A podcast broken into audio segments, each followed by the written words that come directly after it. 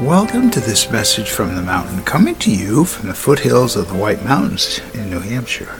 Today's podcast is titled Discovering Life Again. Well, it's been a long time.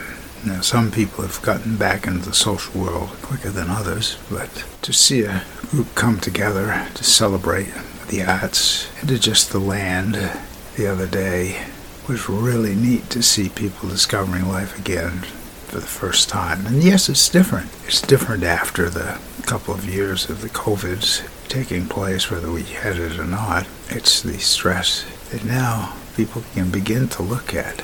Creating arts again, playing music again in different ways, and just celebrating nature. When it all comes together, it's very special. And seeing this awakening, I can imagine it going on all over the world at the same time. Imagine that positive end of caring for each other as we go forward, discovering life again for the first time. My name is Michael Hathaway, and this is Message from the Mountain. It is my prayer these words are right and good for you and if you hear them. Thank you so much for listening.